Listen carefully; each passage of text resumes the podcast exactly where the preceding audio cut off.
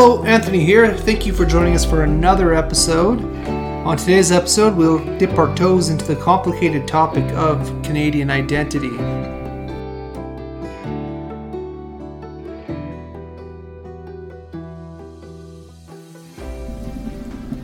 So, a major theme of this show has been the undoing of history and the undermining of our nation's story. In previous episodes, we discussed how John A. Macdonald and the Fathers of Confederation are now deemed problematic by many progressives. And now there's a push to rename Confederation Bridge in Prince Edward Island to Epekwitk Crossing. I apologize if I mispronounced that name in, in any way. Uh, Confederation Bridge is the bridge that links Prince Edward Island to the mainland in New Brunswick, and it is the longest bridge in Canada. So it's the PEI legislature that is asking the federal government to rename the bridge, and of course they cite reconciliation as the driver of this request, arguing that this is something that should have happened long ago. This never should have been a request in their mind.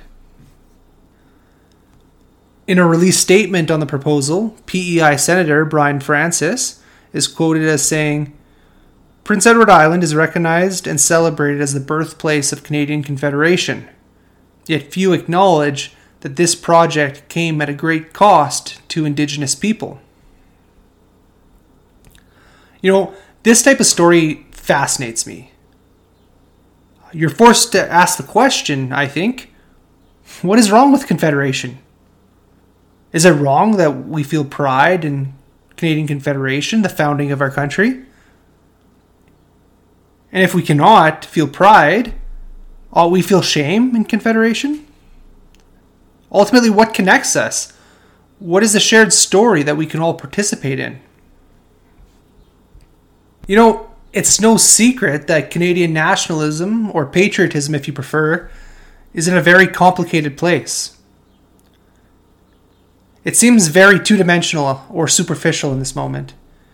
In fact, a few years ago, our current Prime Minister, Justin Trudeau, said there is no core identity, no mainstream Canada. And he continued to say that Canada is the first post national state. So I guess when it comes to our identity, all we're left with is having a hollow chuckle about the famous Pierre Berton quote that a Canadian is someone who can make love in a canoe. So when we call ourselves Canadians but admit that there is no Canadian identity, then what is it exactly that we're participating in. What do we mean when we call ourselves Canadian? You know, in Canada, we've always prided ourselves on, on two things. One, we are a diverse country, and now that's become, we are very proud of the fact that we're a multicultural nation that welcomes immigrants from all around the world. And the other thing we've always prided ourselves on, in some form or another since our founding, is that we are not Americans. If you read some of the debates during Confederation, a big topic is what our relationship to America is and what it will be. You know, a lot of the key players in Confederation, such as Charles Tupper or George Etienne Cartier, believe that the American institutions and culture were or are corrosive to liberty. However, there were a few, just like today, that were very warm to the American system. And some even didn't see anything wrong with annexation. They didn't think that becoming Americans was such a huge threat. This all leads me to the question if our past is so terrible, if our story is so corrupting, what is the argument for national unity? What reason is there for Canadians in the prairies to resist Western alienation? Why would a Canadian in Quebec say no to the Bloc Québécois? What is the narrative exactly that we are building? It is both interesting and sad that I think Canadians have accepted the idea that we have no core identity, that we are a neutral country.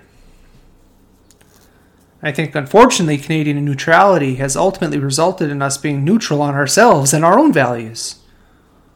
Our pride in diversity without understanding our basic values or the conception of our country has left us vulnerable to the intense polarization that we are dealing with now. Populists, both on the left and the right, can exploit this fact that Canadians feel disconnected to their, their nation's story. So, as Canada has become neutral on itself, in some very important ways, we've actually become very hostile to ourselves and our history. You know, and I hate to compare what's happening in Canada to Ukraine, but you're reminded of one of the goals of the Russian invasion of Ukraine is to destroy Ukrainian identity. They want to abolish any idea that a Ukrainian is unique in any way from a Russian. You know, they have propaganda saying that Ukraine is synonymous with Nazism. And if you remember, the stated objective of Russia's invasion was to denazify Ukraine. So why is it that we so readily give up our, our own feelings of uniqueness or exceptionalism? You know, as is the want of this show, I think it would be beneficial to look at what our founders of our great country said about Canadian nationality and identity. In fact, many of the obstacles to a shared identity that we have today are the same or very similar to what existed in 1867. You know, at the time, British North America was divided by religion, language, and French and English. Uh, Canada was, you know, never going to be a nation state. I think that's obvious. Homogeneity can never define a country split along almost every major societal cleavage. We were never going to be a people of shared heritage, but a civic state.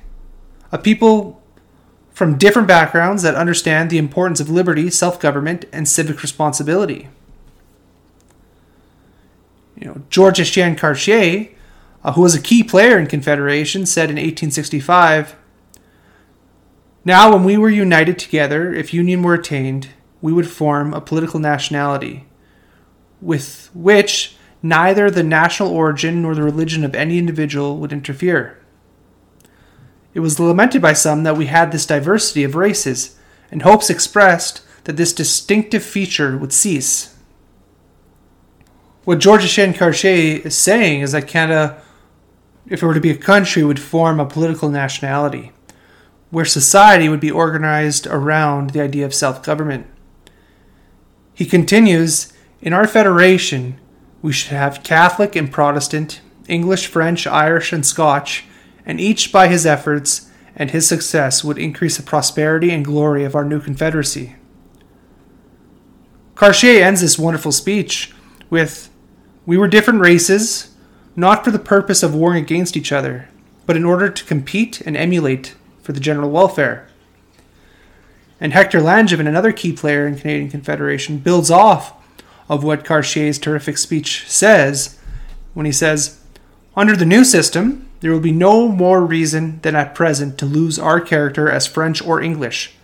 Under the pretext that we shall all have the same general interests, and our interests in relation to race, religion, and nationality will remain as they are at the present time, but they will be better protected under the proposed system. And that again is one of the strongest reasons in favor of Confederation.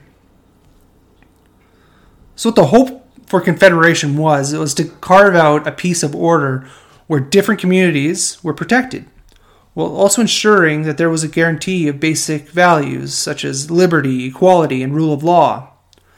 As Thomas D'Arcy McGee said, the two great things that all men aim in any free government are liberty and permanency. Now, this idea of permanency figures large in the Canadian psyche. This idea is that the system and institutions need to be protected for future generations. You know, freedom can only be properly exercised in a stable nation. I think maybe for many of us today, we maybe don't fully comprehend this discussion of permanency and, and why it was such a, a key topic during Confederation. But you have to remember what was happening just south of British North America at the time. From 1861 to 1865, the US was fighting a bloody civil war that claimed the lives of hundreds of thousands of Americans. You know, today's estimates say that 750,000 people were killed in the American Civil War in a country of 31 million people. So you can understand why the fathers of the Confederation would look south and think that, you know, stability in government and the state is such an important discussion. And related to that was how you balance individual liberty with political stability. In the eyes of our founders, the chief responsibility and purpose of government is to keep the civil peace and protect the inhabitants from foreign threats. You know, both the US and UK have a very romantic view of their history. And I think in some ways this romance has staved off or at least offered some protection from a lot of the progressive ideology that's demonizing history. In both the UK and US, they had wars that helped develop a sense of nation and exceptionalism. Now, we were lucky in this respect. Confederation happened without a revolutionary war. And that's a good thing. But I think in our complacency, we forgot many of the lessons of Canadian Confederation. In Canada, we've taken our founding for granted. Creating a state where diverse peoples could live freely together was the purpose of Confederation. However, I think we've become dogmatic in this belief in diversity, mistakenly believing that diversity is the reason why Canada is a great country. And because of this, we became neutral on those founding values of liberty and institutional permanency. We forgot the basis of political nationality that Cartier so eloquently described. And we forgot our uniqueness. As Conrad Black said, Canada is the only bicultural transcontinental parliamentary confederation that has ever existed, and it has functioned with relatively minor alteration for 151 years. Free to oppose what I believe wrong, or free to choose those who shall govern my country. This spirit of confederation is beautifully expressed by former Prime Minister John Diefenbaker when he said, I am a Canadian, free to speak without fear, free to worship in my own way, free to stand for what I think right, free to oppose what I believe wrong, or free to choose those who shall govern my country.